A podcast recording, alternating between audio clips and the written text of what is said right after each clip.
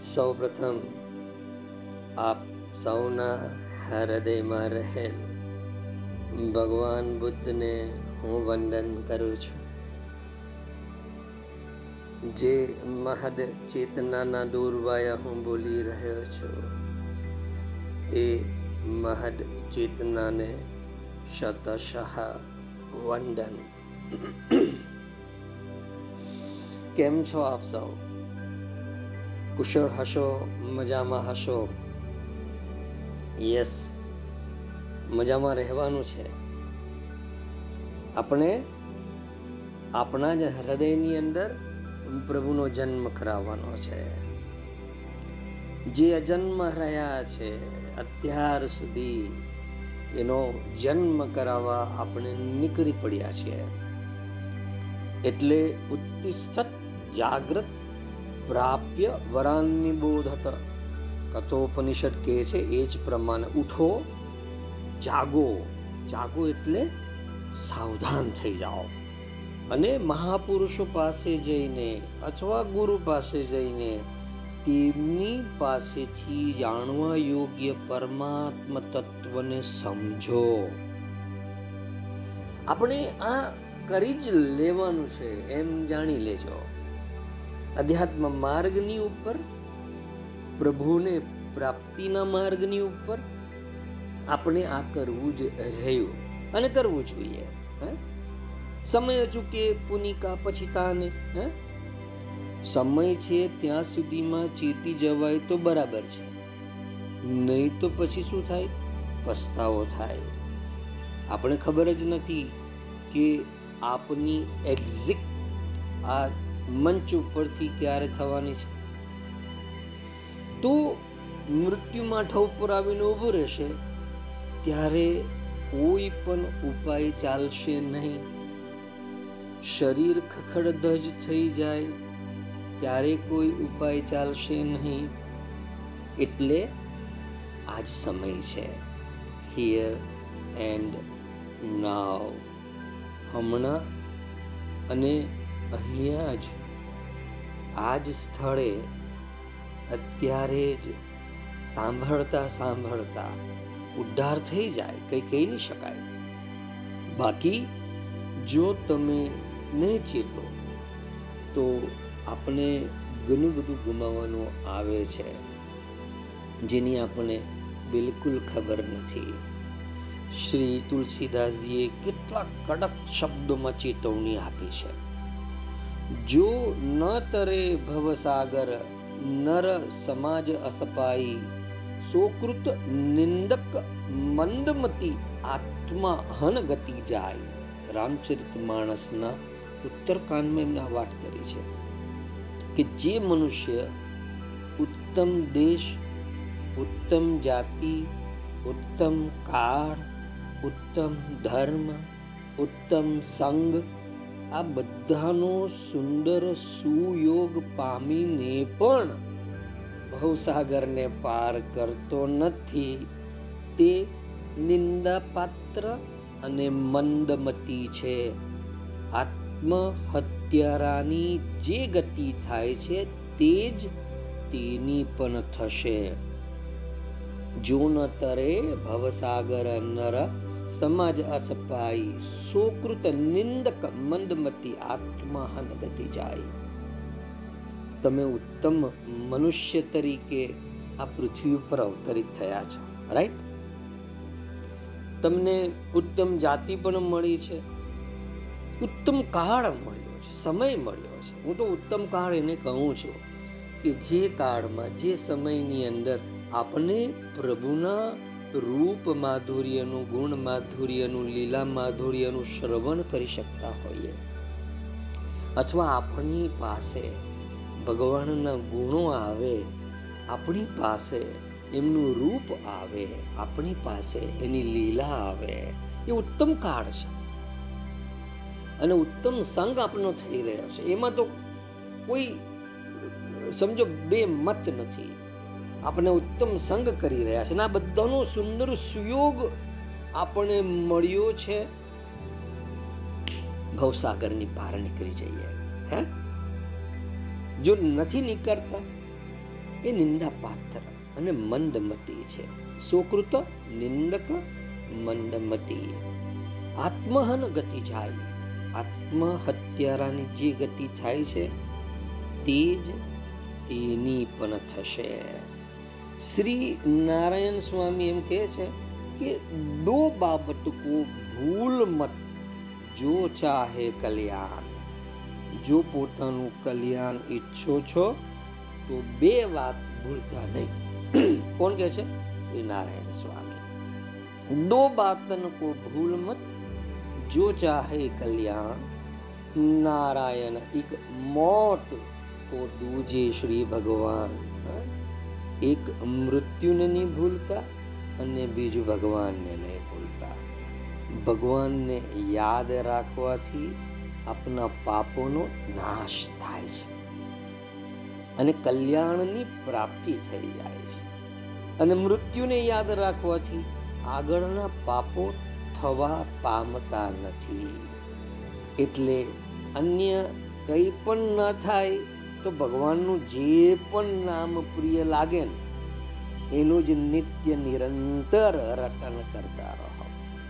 તમને મહાદેવ મહાદેવ ગમે, શિવ શિવ ગમે, સાંઈ સાંઈ ગમે, કૃષ્ણ કૃષ્ણ ગમે, જે ગમે તે. એનું નિત્ય નિરંતર રટણ કરતા રહો. અને જ્યારે જો આપણે કૃષ્ણનું રટન કરવા માંગતા હોઈએ તો કૃષ્ણના ગુણો આપણે ખબર હોવી જોઈએ. એમની, એમનું રૂપ માધુર્ય, એમનું ગુણ માધુર્ય, હે? દામોદર ગુણ મંદિર સુંદર, વદનાર, વિંદ, ગોવિંદ. આપણે ખબર હોય તેનું નામ લેવાની મજા આવે. એટલે નિત્ય નિરંતર રટન કરતા રહો. તે જ તમને નયાલ કરી દેશે. ન્યાલ કરી દેશે. કેશવ કેશવ, કુકીએ નહીં, કુકીએ અસાર. રાત દિવસ કી કૂકતે કબહો તો સુને પુકાર કેશવ કેશવની કૂક કરતા રહો. અને આ જે સંસાર જે જેમાં કોઈ સાર નથી, અસાર છે, એની કૂક શું કામ કર્યા કરીએ આપણે? જો આપણે કેશવ કેશવ કૂક્યા કરીશું, બોલ્યા કરીશું અર્થાત, તો ક્યાંક ને ક્યાંક કોઈક દિવસ તો આપની આ પુકાર સંભળાઈ જશે એને ભાઈ, તમારું જીવન છે. તમારે જ વિવેકપૂર્વક તમારા વિવેકયુક્ત મન વડે તમારો ઉદ્ધાર કરવાનો છે. તમે આજે જ્ઞાન મેળવી રહ્યા છો, એનાથી જ તમે બહાર આવી શકશો. કૃષ્ણ પણ કહે છે ઉદ્ધરેદાત્મનાત્માનમ નાત્માનમ વસાદય આત્મેવ યાત્મનો બંધુરાત્મેવ રિપુરાત્મનઃ વિવેકયુક્ત મન વડે જીવાત્માનો ઉદ્ધાર કરે જીવાત્માને અજ્ઞાનથી અધોગતિમાં ન લઈ જાય। કેમ કે આ જ્ઞાનયુક્ત મન જ જીવાત્માનો મિત્ર છે?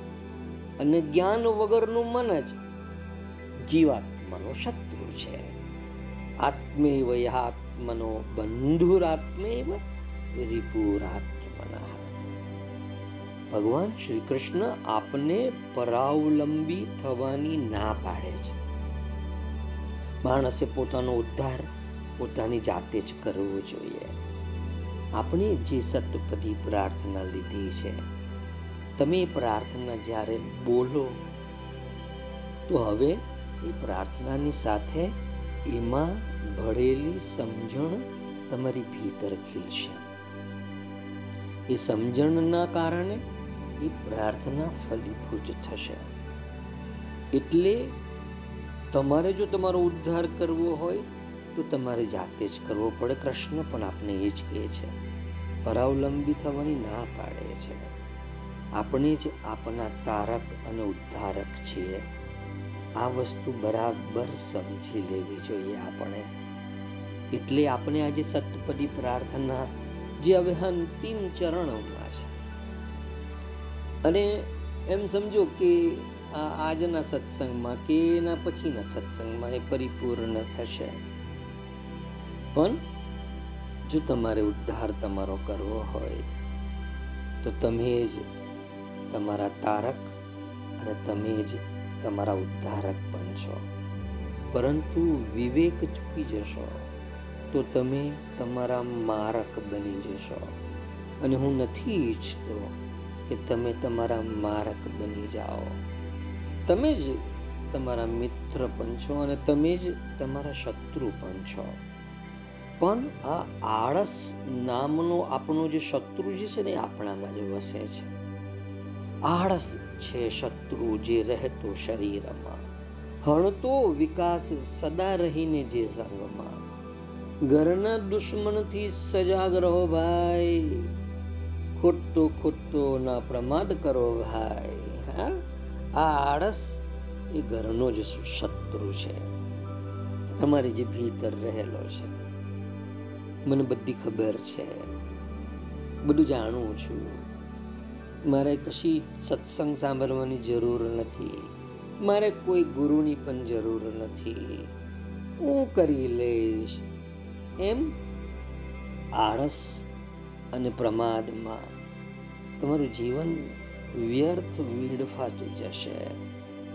આળસ છે શત્રુ જે રહેતો શરીરમાં. હણતો વિકાસ સદા રહીને જે સંગમાં. ઘરના દુશ્મનથી સજાગ રહો ભાઈ. હા? ખોટો ખોટો ના પ્રમાદ કરો ભાઈ. અને મહાવીર ભગવાન તો પ્રમાદને જ મૃત્યુ કહે છે. આપણે હંમેશા બીજાના ખભે બેસી જવાની ટેવ છે. બીજું એમ કે હું તો આવું કરું છું. એટલે આપણે પણ એવું કરીએ. બીજો કે, હું તો આ જ રીતે ભગવાનને માનું, અથવા હું તો આટલું જ કરું, બાકી ઠીક છે. જોજો, આ હંમેશા બીજાના ખભે બેસી જવાની ટેવ છે ને એ માનવ જાતનું બહુ જ જૂનું દૂષણ છે. અયોગ્ય માણસના હાથમાં જો સુકાન આવી જશે ને, તો ખલાસ. આંધળો આંધળાને દોરે, હે? અંધને નિયમાના યથા અંધાહા. કેવો તાલ થઈ જાય, હે? એટલે આ બીજાના ખભે બેસી જવાનું જે છે, અને બીજાના ખભે બેસીને તમે આગળ નીકળી જાઓ નહીં. તમારો ઉદ્ધાર તમારે કરવાનો છે. ઉદ્ધરે આત્મનાત્માનમ આત્માનમ. વસાદય આત્મૈવ હ્યાત્મનો બંધુરાત્મૈવ રિપુરાત્મન. ભગવાન શ્રી કૃષ્ણ કહે છે, જાણો, સમજો, હે? બાકી આ જગતની અંદર તો શૂન્ય પાલનપુરી લખે છે ને કે અપંગ ચાહે છે, ઉચકી જવા સશક્તોને અપંગ ચાહે છે. ઉચકી જવા સશક્તોને જન્મથી આંધળા દોરે છે દેખનારાને. પડે છે બુદ્ધિને મસ્તક નમાવવાની ફરજ. પ્રભુનો બોલ ગણી મૂર્ખના લવારાને. પ્રભુની વાતને તો મૂર્ખના લવારા ગણે. એટલે પારકા ખભે બેસીને સ્વર્ગમાં જવા કરતા પોતાના પગે ચાલીને નારકમાં જવું સારું. ભગવાન શ્રી કૃષ્ણ કોઈના અંધ અનુયાયી બનવાની આપણે સ્પષ્ટ ના પાડે છે. સૌના વૈચારિક સ્વાતંત્ર્ય ઉપર તરાપ મારીને એકતા થયેલા ટોળા કોઈ નક્કર કામ ક્યારેય કરી શકતા નથી. તમે વિચાર તો કરો. જરાક વિચાર તો કરો. ભગવાન શ્રી કૃષ્ણ જે કેટલા કરુણામય છે. અર્જુનને આટલું બધું, કેટલું બધું સમજાવે છે. એમ સમજો એ સમજણ આપણી પણ છે. અને છતાં એમ કહે છે, યથેચ્છસી તથા કુરુ ભાઈ, તને જો યોગ્ય લાગે ને, તો તે તું કરજે. મેં તો તને આ વાત કરી દીધી. આ પૂર્ણ સ્વાતંત્ર્યતા આપે છે, આપણને કૃષ્ણ. બુદ્ધ પણ આ જ વાત કરે છે કે હું પરમ સત્યની જે તમને દુઃખમાંથી મુક્ત કરશે, એની હું રજૂઆત કરું છું. તમને યોગ્ય લાગે, તમને એમ લાગે કે આ સત્ય મારા જીવનમાં દુઃખને દૂર કરશે, એ સત્યને અપનાવી લો યથેચ્છસી તથા પૂરું. જો તને ઈચ્છા થાય, બરાબર છે, તો કરી લેજે. સ્વતંત્ર માણસ જ પોતાની કૃતિ માટે જવાબદાર હોય છે. તમે જ તમારા ઉત્થાન કે પતનના જવાબદાર તમે પોતે જ છો. એટલે બીજા ઉપર દોષ નાખીને આપણે ભાગી નથી જવાનું. અને કૃષ્ણને તો આવો પલાયનવાદ બિલકુલ પણ માન્ય નથી. ભગવાન પાસે માણસે પોતાના દુષ્કૃત્યની ક્ષમા માંગવાને બદલે હું તો કહું છું કે સજા માંગવી જોઈએ. બારણે તારે આવી પ્રભુ માંગવું નાનકડું વરદાન બારણે તારે આવી પ્રભુ, માંગું નાનકડું વરદાન ભૂલ થકી નહીં ભાગું કદી, સજા આપ મને ભગવાન. છોડ મને ને ફોડ બીજાને, એવું વડે ઇન્સાન. છોડ મને ને ફોડ બીજાને, એવું વડે ઇન્સાન. માનવનું લઈ રૂપ ફરે છે વિશ્વ મહી શયતાન. હું જ છું કારણ ભૂલનો મારી. આપજે એવું જ્ઞાન. હું જ છું કારણ ભૂલનો મારી. આપજે એવું જ્ઞાન. ભૂલ થકી નહીં ભાગું કડી સજા આપ મને ભગવાન. એટલે આ આપનો વાલો કૃષ્ણ દામોદર ગુણ મંદિર સુંદર વદના રવિંદ ગોવિંદ. જે ધ્યાનથી પણ અતીત છે. શું ધ્યાન કરીએ એમનો? આપણે ધ્યાન માટે જે ધારણા કરી હોય એમની, એનાથી પણ એ અલૌકિક છે, સર્વોપરી છે. અને ભાવથી પણ આપણે શું ભાવ કરવાના? આપણા સમગ્ર ભાવોથી પણ અતીત સર્વોપરી જે ભાવ છે, જો આપણે એમને ધ્યાનથી અતીત, ધ્યાનાતીત ભાવથી પણ અતીત, ભાવાતીત જાણીએ, તો આપણા હૃદયમાં શુદ્ધ સચ્ચિદાનંદ ગન પ્રગટ થાય છે. આપણું ચિત્ત લાંબા સમયથી જો કૃષ્ણમાં ડૂબી જાય, જે નિસર્ગ સુંદર છે, જેના મુખ ઉપર મુસ્કાન હંમેશા રમતી રહેતી હોય છે, જે રસ વર્ષી મેઘ જેવો શ્યામ છે, સોનેરી પિતાંબર ધારણ કરેલો છે, જેના નેત્રો કમળ જેવા છે, અને એનાથી પણ ઉપર એ મારો આત્મા છે. જે આ રીતે સમજી લે ને, જાણી લે ને કૃષ્ણમય થઈ જાય. શ્રી ઉદયનાચાર્ય, કઠોર ન્યાય શાસ્ત્રના આચાર્ય, એ એમ કે, ધ્યાનાતીતમ કિમપી પરમમ યે તુ જાનંતી તત્વમ. તેષામાસ્તામ હૃદય કુહરે શુદ્ધ ચિન માત્ર આત્મા.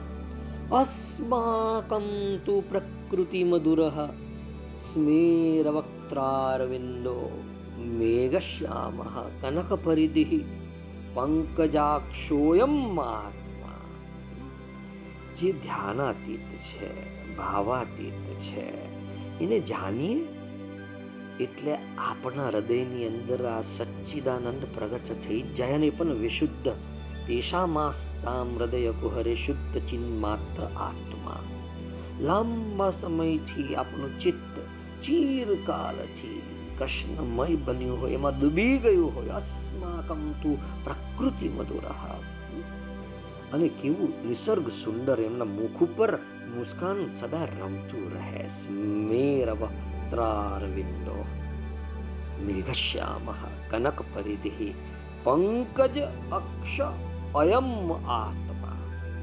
કમળ જેવી આંખ ધરાવતા. અને તે પણ અયમ આત્મા. મારો આત્મા છે એ તો મારો વહાલો તો એનું સુંદર વડનાર વિંદ જ છે. આપણે સતપદી નું અંતિમ ચરણની અંદર છે. થોડા સમયની અંદર આ પ્રાર્થના પણ સમાપ્ત થઈ જશે. પરંતુ એટલું ચોક્કસ હું કહીશ કે આ પ્રાર્થના સમાપ્ત થયા બાદ તમારું હૃદય તમારી ચેતના એક અલગ આયામને સ્પર્શ કરશે. એક અલગ ડાયમેન્શન જે આ ભૌતિક જગતની, આ સામાજિક ચેતનાથી ઉપરની ચેતનામાં તમારો પ્રવેશ થઈ જશે. હા, સુંદર વદનાર વિંદ જુઓ, જે બોલે છે, એને સંસ્કૃતની અંદર વદન કહે છે. વદ ધાતુ બોલવાના વચનના અર્થમાં છે. આપણે જે બોલીએ, વચન આપણી વાણી એના અર્થમાં છે. વદતી અનેન ઇતિ વદનઃ. જેનાથી બોલાય એનું નામ હોય છે વદન. તો ભગવાનનું વદન કેવું છે? ભગવાન કેવું બોલે છે? કે ગીતા આદિ જે એમની વાણી છે, એ કેવી છે? અરે ભાઈ, શું કહું? જેવી રીતે કમળથી રસ વરસી રહ્યો હોય અને જે પ્રકાશની પણ શોભા વધારનારી હોય, એવી તો વાણી છે ભગવાનની, બરાબર કે નહીં? એવું તો અદ્ભુત મુખારવિંદ છે ભગવાનનું. આ સુંદર વદનારવિંદ, હવે આપણે ગોવિંદ તરફ જઈએ. આપણી પ્રાર્થનાના અંતિમ ચરણની ભીતર પ્રવેશ કરીને આપણે કૃષ્ણને બરાબર જાણવાનો પ્રયાસ કરી રહ્યા છે. જેથી કરીને આપણી પ્રાર્થના સડસડાત એમના ચરણોમાં વહી જાય અને સડસડાત તેઓ સાંભળી લે, એમના હૃદયમાં પહોંચી જાય. આપણે હવે ગોવિંદ શબ્દ તરફ આવીએ. ભગવાનનું ગોવિંદ નામ ક્યારે પડ્યું? જ્યારે ભગવાન શ્રી કૃષ્ણે વ્રજમાં જોયું કે ઇન્દ્ર જેવા અધિકારીને, કર્મારાધ્યને, લોકોના હાથોના દેવતાને અભિમાન આવી ગયું. ત્યારે શ્રી કૃષ્ણે ઇન્દ્રની પૂજા જ હટાવી દીધી, બંધ કરાવી દીધી. કૃષ્ણ ભગવાને નંદ બાબાને કહ્યું, ન, નહ પુરોજન પદા, ન ગ્રામા, ન ગૃહા વયમ નિત્યમ વનૌકસાસ્તાત વનશૈલ નિવાસીન. પિતાજી, આપણે તો હંમેશા વનમાં રહીએ છીએ. પહાડો છે આપણી પાસે, શૈલી છે આપણી જીવનની કંઈક અલગ જંગલી છે, વની છીએ. આપણી પાસે ન તો પૂર છે, ન તો શહેર છે, ન તો ગામ છે, ન તો ઘર છે. આપણે શું જાણીએ ઇન્દ્ર ક્યાં છે, દેવતા ક્યાં છે, એનું સ્વર્ગ ક્યાં છે? તમે છોડો ઇન્દ્રની પૂજા. અને આ ગોવર્ધનની પૂજા કરો. એનાથી જ તો આપણે અન્ન મળે છે ફલ મળે છે અને આપણી ગાયોનું પાલન પોષણ થાય છે. એટલે આપણા દેવતા તો ગિરિરાજ જ છે, ગોવર્ધન જ છે. જોજો કૃષ્ણ સમજાવે છે બધાને. ન નહ પુરોજન પદા, ન ગ્રામ, ન ગૃહ વયમ. નિત્યમ વનોક શાસ્તાત વનશૈલ નિવાસીના. જુઓ શ્રી કૃષ્ણની આ વાતે વ્રજવાસીઓને પોતાની તરફ એટલા તો ખેંચી લીધા કે બધા શ્રી કૃષ્ણની સાથે થઈ ગયા.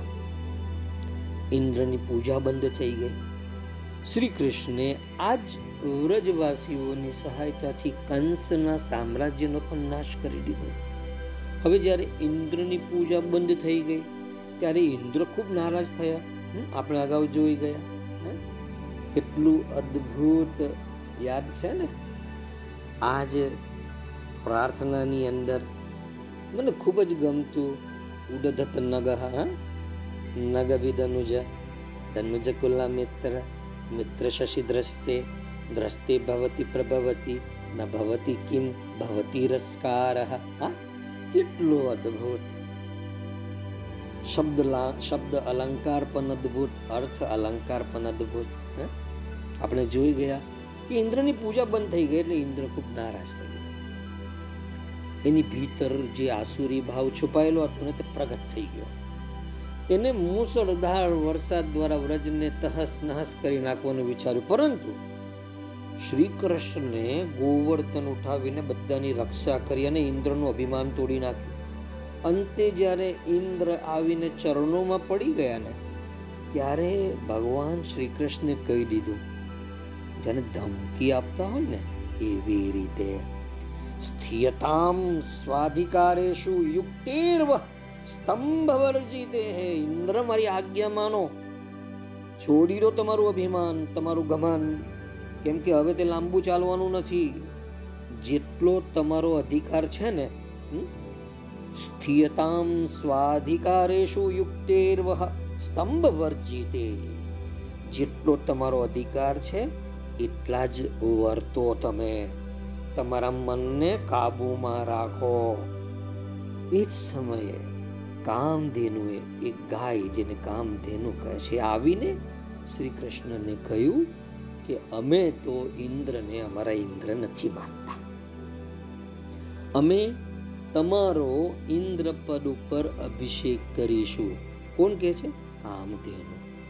ઇન્દ્ર નસ્ત્વાભિષેક્ષ્યામો ઇન્દ્ર પણ કામધેનુની સાથે મળીને સંપત્તિ સંમતિ આપી દીધી okay I am ready I am agree હે આકાશનું ગંગાજલ મંગાવવામાં આવ્યું શ્રી કૃષ્ણનો અભિષેક થયો એ સમયે ભગવાન શ્રી કૃષ્ણનું નામ થયું ગોવિંદ ગોવિંદ ઇતિ ચાભ્યધાત તો જે પહાડોનો પ્રેમી છે, જંગલોનો પ્રેમી છે, વનવાસીઓનો પ્રેમી છે, ગાયોનો પ્રેમી છે, તમારો પ્રેમી છે, મારો પ્રેમી છે, એનું નામ ગોવિંદ હોય છે.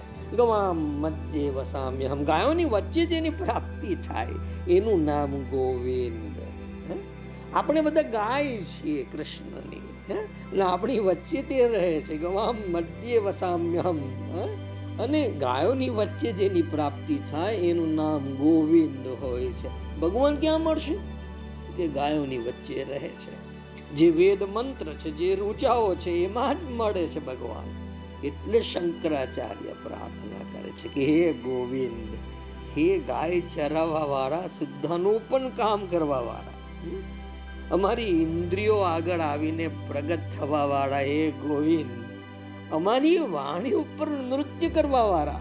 જે જસોમતી હરિયાલ દરસે અમારી વાણી ઉપર નૃત્ય કરવા વાળા. હે, વેદની રૂચાઓમાં પોતાને સમાવિષ્ટ કરવા વાળા.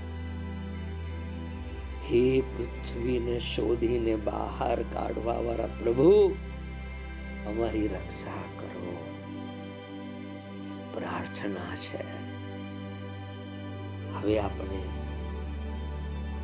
બીજી લાઈનમાં પ્રવેશ કરીએ છીએ દામોદર ગુણ મંદિર સુંદર વદનારવિંદ ગોવિંદ મેં તમને બરાબર સમજાવ્યું. દામોદર સમજાવ્યા, ગુણ મંદિર સમજાવ્યું, સુંદર વદનાર વિંદ સમજાવ્યું. ગોવિંદ સમજાવ્યું, હવે આપણે પ્રવેશ કરીએ. ભવજલધિ મથન મંદર પરમમ ધર્મપનયા ત્વમ પ્રાર્થના સામે રાખજો, જેથી કરીને તમને ખબર પડે કે કોઈ એલિયન શ્લોક વચ્ચે નથી આવી ગયો કોઈ વધારાનું કંઈક વાત નથી આવી ગઈ. આપણે સતપદી સ્તોત્રની જ વાત કરીએ છીએ. દામોદર ગુણ મંદિર, સુંદર વદનાર વિંદ ગોવિંદ, પછીની જે લાઈન ભવજલધિ મથન મંદર પરમમ દરમપનયત્વમ મે. આ સંસાર જે છે ને એક સમુદ્ર છે. એમાં માણસ એવો ડૂબી ગયો છે કે એ સ્વયંને જ ભૂલી ગયો છે. જેમાં એ છે તે એ ભૂલી ગયો છે કે આ સંસારની અંદર અમૃત પણ છે. અરે, પણ આમાં અમૃત ક્યાં છે? તો કે આ જે જલધી છે એમાં જ અમૃત છુપાયેલું છે. ક્યાં છુપાયેલું છે? આ જે જલદી છે, આ સંસાર સાગર જે છે એ છુપાયેલો છે એમાં જ. તમારી ભીતર, મારી ભીતર. અત્યારે આપણે એમ કહીએ ને, શુદ્ધ ગુજરાતી ભાષામાં ગળચી પકડીને બહાર કાઢ્યો મેં. એને આપણે ગળચી પકડીને ભગવાન માફ કરજો ભગવાન, પણ મજા આવે છે. ગળચી પકડીને તમને બહાર કાઢીશું અમે. હવે અમે લાગી પડીએ છીએ તમારી પાછળ. અમૃત ક્યાં છે તો કે આ જે જલ્દી છે ને એમાં જ અમૃત છુપાયેલું છે પરંતુ એને પ્રાપ્ત કેવી રીતે કરી શકાય તો કે આ સંસાર રૂપી સાગરનું મંથન કરવું પડે बोलो तो बिडो ये तो हमारी शक्ति के बाहर है बाबा इसको ना देवता मत सकते और न દાનવ મત सकते है ભાઈ એને માટે તો મંદરાચલ જોઈએ મંદરાચલ લાવીશું ક્યાંથી અરે ભાઈ, હું મંદરાચલ લાવી દઈશ, પરંતુ એ તો ડૂબી જાય છે, અંદર ઉતરી જાય છે. અને કેવળ મંદરાચલ જ શું? મંથનને માટે વાસુકી પણ જોઈશે ને? અને પછી મંથનને માટે આ મંદરાચલને ઉપર નીચે બેસવા, ઉઠવાથી રોકવા માટે તો ભગવાન તમારી જરૂરત પડશે. આ મંથનમાં તો ઘણી ખટપટ છે. કેમ કે મંથન થવા લાગશે ને ત્યારે એમાંથી વિષ ઝેર પણ નીકળશે, સુરા પણ નીકળશે, અપ્સરા નીકળે છે. એ બધાને કોણ સંભાળે પ્રભુ? અમારા હાથમાં તો કંઈ પણ આવવાનું જ નથી. તો ભાઈ શું ઈચ્છો છો? કે હે પ્રભુ, અમારા માથે તમે જ મંડરાચલ બની જાઓ અને આ ભવ જલદીનું મંથન પણ તમે જ કરી દો ને. ભવ જલદી મથન મંડર. અમે શું કામ આવી બધી ખટપટ કરીએ પ્રભુ? અમે તો તમારા શરણમાં આવી ગયા છે. આ ભવજલદીનું મંથન પણ તમે જ કરી દો. મંથન કરીને એની ભીતરથી જે સાર સાર છે, અમૃત છે, એને કાઢીને અમને આપી દો ને પ્રભુ. શું અદ્ભુત પ્રાર્થના છે શંકરાચાર્યની. આહા અદ્ભુત પ્રાર્થના. અરે ભાઈ, તમે જ મંથન કરી દો ને. ભગવાન કહે છે કેમ ભાઈ? તું કરી લે ને. નહીં નહીં પ્રભુ. અમને તો બીક લાગે છે. આ ભવ સાગરનું અમારા મથવાથી મંથન નહીં થશે. એના પ્રતિ તો અમારા મનમાં ભયંકર ડર બેસેલો છે. પરમમ દરપ ધર્મપનયત્વમ મે. જોજો આપણે ગુજરાતીમાં ડર એટલે ડગલાનો ડ લખીએ. બરાબર છે? એક ડર જેમાં દ દરાકનો દર જે અત્યારે ધર્મપનયમાં લીધો છે. સંસ્કૃતમાં ડરના માટે આ દર પણ એક શબ્દ છે. આપણે જેમ જે આદર શબ્દ બોલીએ છીએ ને, એમાં જે આ આ શબ્દ છે, આ, એનો અર્થ છે ઈશત. અને જે દર શબ્દ છે, એનો અર્થ છે ભય. આપણે જેનો આદર કરીએ છીએ ને, એની વિદ્વતાનો એના બળપ્પનનો, એના, એની મહાનતાનો થોડો પણ સંકોચ આપણે રાખવો પડે. એટલે આપણે આદર કરીએ છીએ. એટલે અહીં આવતો પરમમ ધર્મપનય ત્વમ મેમાં આવતો ડર એ ભય સૂચક છે. એટલે પ્રાર્થના શું કરે છે? કે ભાઈ નહીં, અમને તો બીક લાગે છે ભાઈ આ સંસારથી.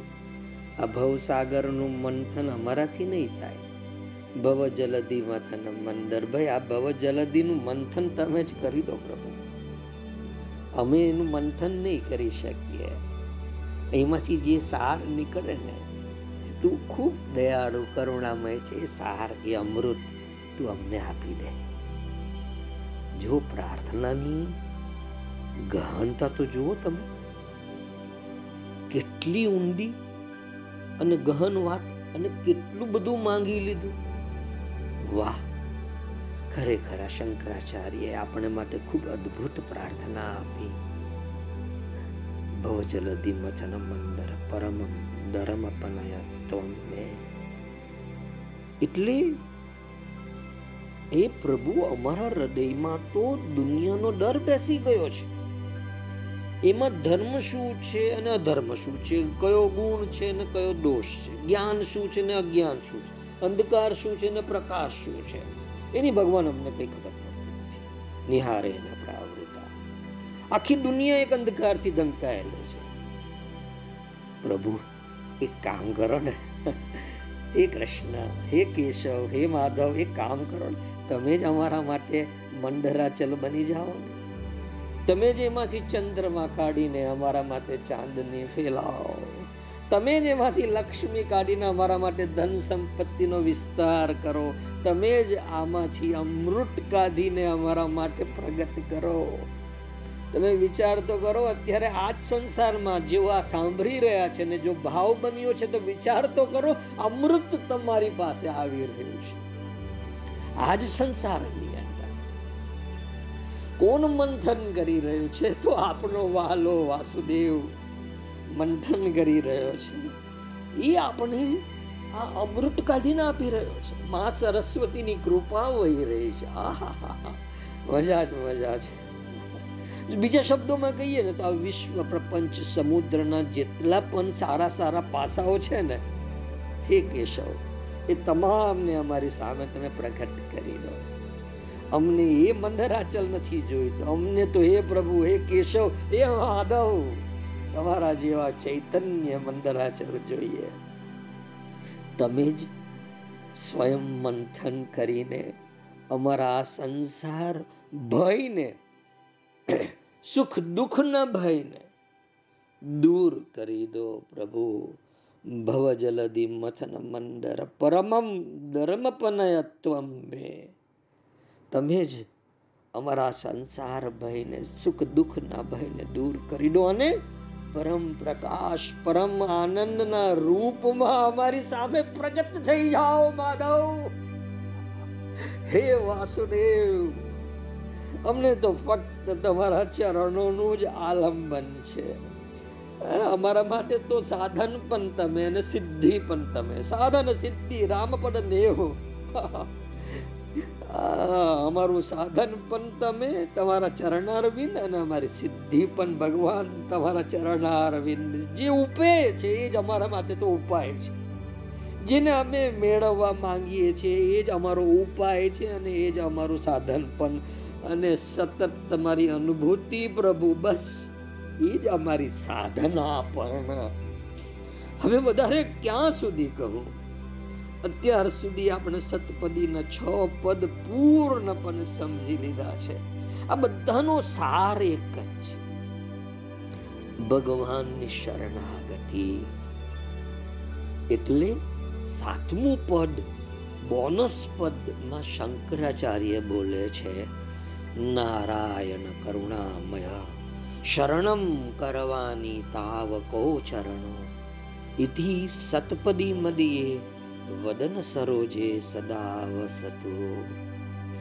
જ્ઞાન માર્ગના આચાર્ય સાક્ષાત પરબ્રહ્મ પરમાત્માના સ્વરૂપ શ્રી શંકરાચાર્ય ભગવાને આપના સૌના કલ્યાણના માટે ફક્ત છ પદોમાં અદ્ભુત પ્રાર્થના પૂરી કરી દીધી. ગુજરાતીમાં પદને પગલું કહે છે. એક વાક્ય પણ હિન્દીમાં પદને મોટા ભાગે શબ્દ જ કહે છે. સંસ્કૃતમાં પદને પ્રયોગ કહે છે. શું કહીએ આપણે એને? એક્સપેરિમેન્ટ સંસ્કૃતમાં પદને પ્રયોગ કહે છે. એટલે કે એક આખે આખો પ્રયોગ અને ખરેખર શંકરાચાર્યની આ પ્રાર્થનાનો પ્રયોગ શ્રી કૃષ્ણને આપણી સામે પ્રગટ સિદ્ધ કરી શકવાની પૂરતી સંભાવના લઈને બેઠો છે. એટલે જ સંસ્કૃતમાં કહ્યું છે કે અપદમ ન પ્રયોજિત અર્થાત જે પદ નથી, જેનો પ્રયોગ નહીં થઈ શકે, જેનો એક્સપેરિમેન્ટ નહીં થઈ શકે, એવું પદ બોલવું નહીં, કરવું નહીં. નારાયણ કરુણામય શરણમ. ના પછી શું આવે છે? કરવાણી કરવાણી છે એ ક્રિયાપદ છે અને ધાવકો ચરણો એ કર્મ છે જે આપણે કરીએ છીએ. એનો અભિપ્રાય એ કે હે પ્રભુ, હે કેશવ, હે માધવ, હે વાસુદેવ, મેં તમારા પગ પકડીએ છીએ. કોના પગ? તો કે નારાયણના પગ. હવે જરા ટૂંકમાં આપણને નારાયણને પણ સમજી લઈએ. નહીં તો શું થશે? આપણે નારાયણ એટલે વિષ્ણુ એમ સમજી લઈએ છીએ. નારાયણને સમજીએ. નારાયણ એને કહે છે જે સંસારના કણ કણમાં વ્યાપ્ત છે. નરેણ નાવચ્છિન્નેન ચૈતન્યેન કૃતમ નારમ. તદેવ અયનમ યસ્ય અસો નારાયણ નરાવચ્છિન્ન ચૈતન્ય પરબ્રહ્મ પરમાત્મા એ આ જે સૃષ્ટિ બનાવી છે, એનું નામ છે નાર. નરાવચ્છિન્ન ચૈતન્ય એટલે જે દરેક નરની ભીતર અવિચ્છિન્નપણે રહેલું છે એ ચૈતન્ય. તમારી ભીતર તમને જે જીવતા રાખે છે, એ ચૈતન્ય. નરાવચ્છિન્નેન અવિચ્છિન્નપણે દરેક નરમાં રહેલું જે ચૈતન્ય છે. નરાવચ્છિન્નેન ચૈતન્ય ચૈતન્યેન કૃતમ નારમ. એને નાર કહે છે. આ સૃષ્ટિમાં જ જેનો નિવાસ છે, એ છે નારાયણ. નરેન નરાવચ્છિન્નેન ચૈતન્યેન કૃતમ નારમ તદેવ અયનમ યસ્ય અસો નારાયણ આ પશુ પક્ષી મનુષ્ય આદિના જે બીજ છે તે તમામમાં પાણીની માત્રામાં વધુ પ્રમાણમાં હોય છે। પાણી, જલ, અને પાણી છે પરમાત્માની કૃતિ। એ કારણ સલીલમાં જેનો નિવાસ છે, એનું નામ નારાયણ છે. એ પ્રકારે બધા આત્માનું નામ શું છે? કે નારાયણ. બધાના સાક્ષીનું નામ શું છે? કે નારાયણ. બધામાં રહેવા વાળાનું નામ શું છે? કે નારાયણ. તો હે નારાયણ, સાંભળી રહ્યા છો ને? તમે તો આજે છો, હમણાં છો અને અહીંયા જ છો. આજે પણ છો. કાલે તો હશો જ. ગઈકાલે પણ હતા, પણ તમે તો આજે છો, હમણાં છો, અહીંયા છો. એટલા માટે તમારું નામ દઈને પોખારી રહ્યો છું. હું તમને બોલાવી રહ્યો છું. શું જવાબ નહીં આપશું? નહીં નહીં, એવું તો થવાનું જ નથી. તમે તો કરુણામય છો. પછી હું તમને પુકારું અને તમે બોલો નહીં. આ તે કેવી કઠોરતા છે તમારી, હું? તમને પુકારું અને તમે બોલો નહીં, એ કેવી રીતે સંભાવે? તમે તો કરુણાની મૂર્ત છો, કૃપામય છો, પ્રભુ મૂર્ત કૃપામય ભગવાનના જેટલા પણ ગુણ છે ને, એમાં સૌથી મોટો ગુણ છે એમની કરુણા. એ જ્યારે પોતાના જ અંશને પોતાના જ આશ્રિતને, પોતાના જ શેષને દુખી જોઈ છે, ત્યારે કરુણાથી પીગળી જાય છે. ધૃત થઈ જાય છે, પાણી પાણી થઈ જાય છે, રસ બની જાય છે. રસ થઈને સૃષ્ટિમાં ફેલાઈ જાય છે. ભગવાન કે, અરે ભાઈ, ફક્ત તું પોકરવાનો જ છે કે બીજું કંઈ કરવાનો પણ છે ખરો? હા, પ્રભુ, કરું છું ને. શરણમ કરવાણી તાવકો ચરણો. તમારા જે ચરણારવિંદ છે, એનો શરણ હું લઉં છું. તમે જ ચાલીને આવો. અમારાથી નથી અવાતું. તમે જ ચાલો પ્રભુ, ચાલીને આવી જાઓ. મેં તમને કહ્યું ને, વાસુદેવ આવી રહ્યા છે. તમે જ આવી જાઓ પ્રભુ. તમારી કૃપા નથી તો કશું જ નથી. હવે તો પ્રભુ તમે ચાલીને આવી જાઓ. અજ્ઞાતથી જ્ઞાત થઈ જાઓ. અદ્રશ્યથી દ્રશ્ય થઈ જાઓ. અપ્રગટથી પ્રગટ થઈ જાઓ. હું તમારા ચરણોની શરણ લઉં છું. તમારા સિવાય હવે બીજો કોઈ મારો આશ્રય નથી. શરણમ કરવાણી તાવકો ચરણો. બુદ્ધિ વિકુંઠિતા નાથ સમાપ્તા મમ યુક્તય. હે નાથ, મારી બુદ્ધિ કુંઠિત થઈ ગઈ છે. કુંઠાથી ગ્રસ્ત થઈ ગઈ છે. અમારી બધી યુક્તિઓ સમાપ્ત થઈ ગઈ છે. હવે અમારાથી કંઈ નથી થતું. શરણમ કરવાની તાવકો ચરણો. આ સિવાય અમારી પાસે બીજું કશું નથી. હવે આવી જાઓ. હવે તમે જ ચાલીને આવો. અમારાથી નથી અવાતું. તમે જ ચાલો પ્રભુ. ચાલીને અમારા ભાઈ, આ આજે ભવ જલદી મથન મંદર પરમમ ધર્મપનયત્વમ મે. અમારા, આ સંસાર સાગરનું મંથન પણ હવે તમે જ કરી દો. અમારાથી કશું થતું નથી. અમારાથી શું થાય? શરણમ કરવાની તાવ કો ચરણો. સોમવાર કરું, ગુરુવાર કરું, અગિયારસ કરું, ક્રિયાકાંડ કરું, નાના મોટા યજ્ઞ કરું, તીર્થે જાઉં, મંદિરે દાન કરું, ભાગવત સાંભળવા જાઉં, ધ્યાન શિબિરમાં જાઉં, અનેકવિધ આશ્રમમાં જાઉં. અમારા આવા કોઈ ઉપાયો કામ નથી કરતા. સમાપ્તા મમ યુક્તયા. આપણી બધી યુક્તિઓ છે ને સમાપ્ત થઈ જાય છે. જાણી લેજો. આ મારા જીવનનો અનુભવ છે. એના ચરણના શરણમાં જઈએ ને, એની કૃપા થાય, એ અદૃશ્યમાંથી દ્રશ્ય બને, આ પ્રગટમાંથી પ્રગટ બને, ત્યારે જ આપણે આપણું જીવન શું છે? આ માનવ જીવનની ધન્યતા ત્યારે ખબર પડે.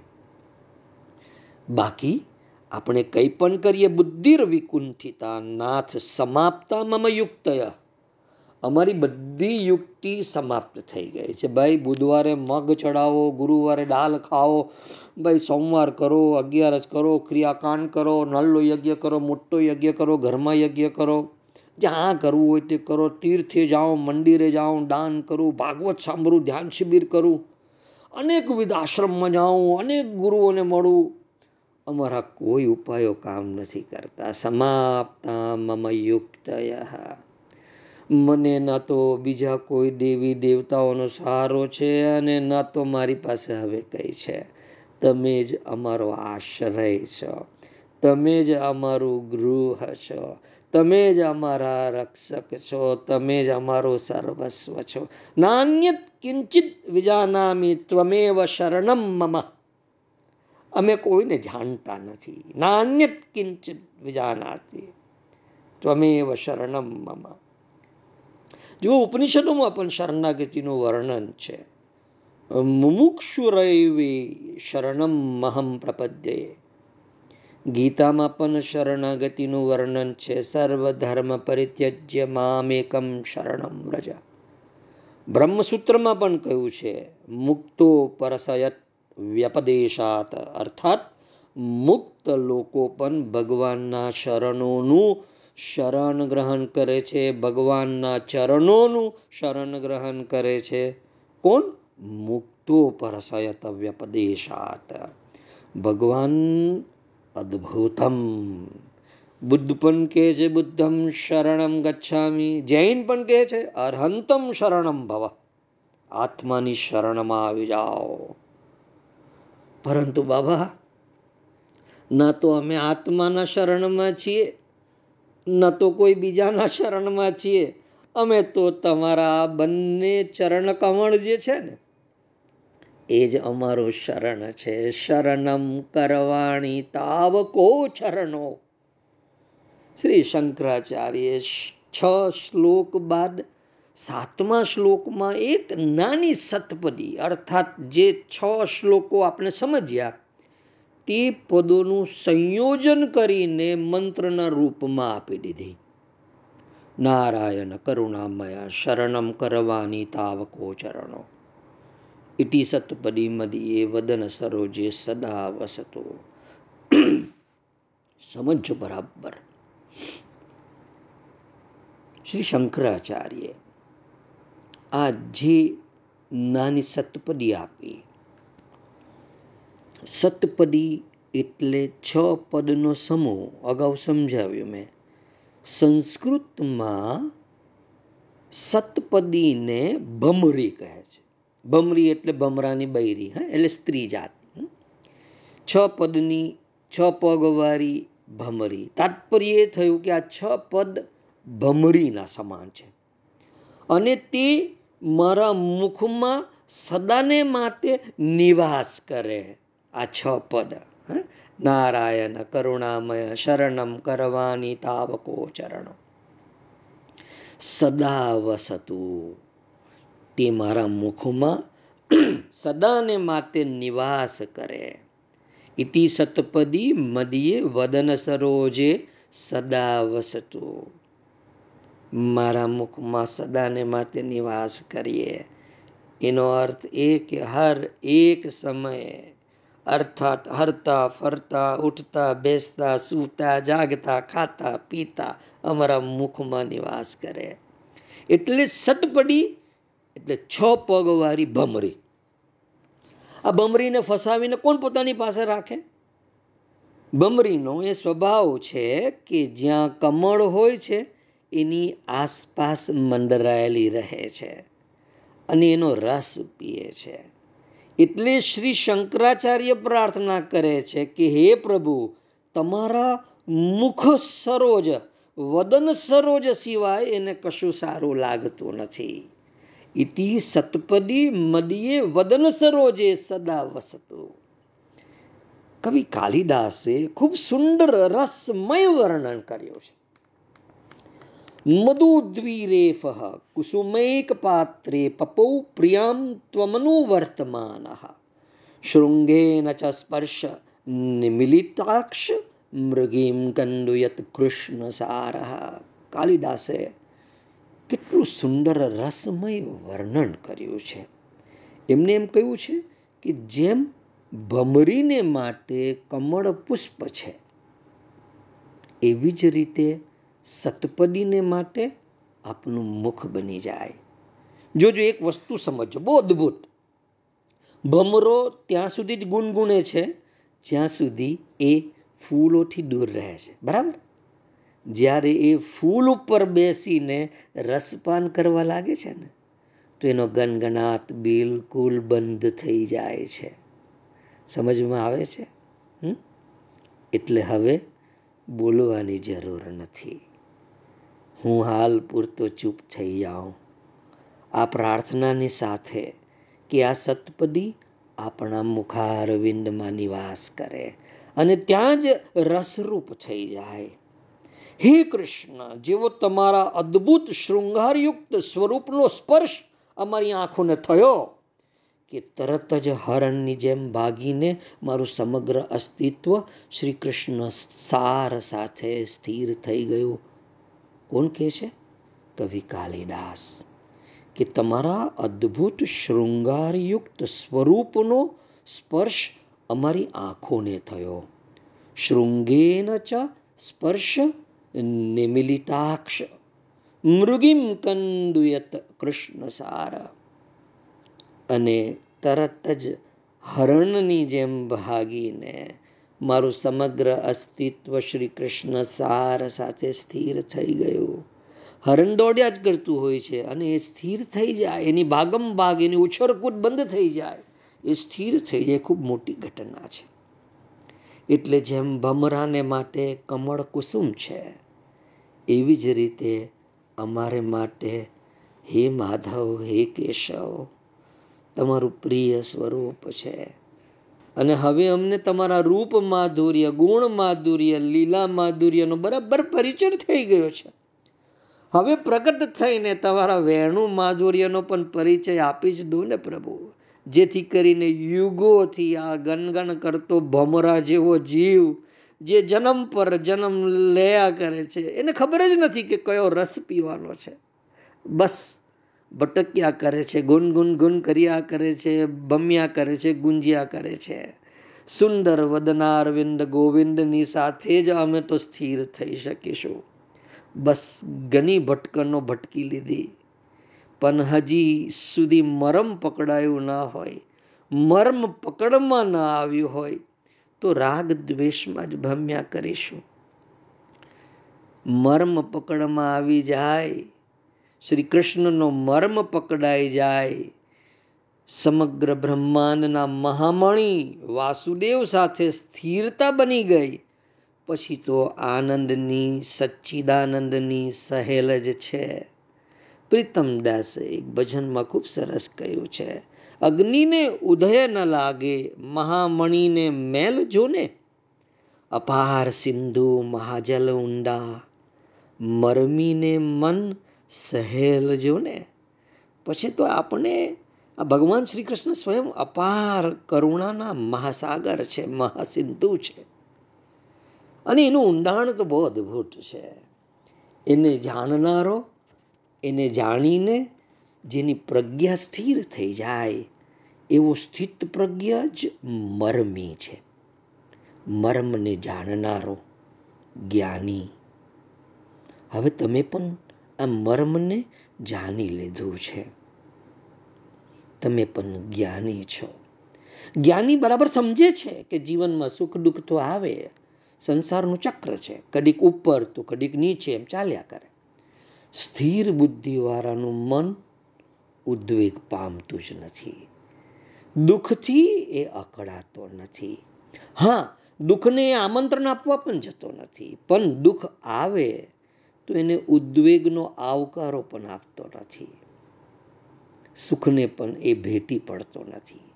સુખ, દુઃખ બંને તરફ એ અલિપ્ત રહે છે. શ્રી કૃષ્ણજી એને મુનિ કહે છે. મુનિ એટલે મૂંગો નહીં, પણ મનનશીલ. જરૂર પૂરતું અને બોલવા જેવું જ બોલનારો. તમે પણ આવા મનનશીલ બનો, આવા મુનિ બનો. શ્રી કૃષ્ણે કહ્યું છે એવા જ દુઃખેશુ અનુદ્વિગ્ન મનાહા સુખેશુ વિગત સ્પૃહ વિતરાગ ભય ક્રોધ સ્થિત ધીહી મુનિ ઉચ્ચતે બીજા અધ્યાયની અંદર કૃષ્ણ ભગવાને આ વાત કરી છે. દુઃખેશુ અનુદ્વિમ અનુદ્વિગ્ન મનાહા દુઃખ પડે છતાં જેનું મન ઉદ્વેગ પામતું નથી. સુખેશુ વિગત સ્પૃહા સુખ આવે તો પણ જેને કોઈ સ્પૃહા રહેતી નથી. તથા જે રાગ, ભય, ક્રોધથી પર થયો છે. વિતરાગ રાગ. એનાથી દૂર થવું એટલે વિતરાગ વિતરાગ ભય, ક્રોધ.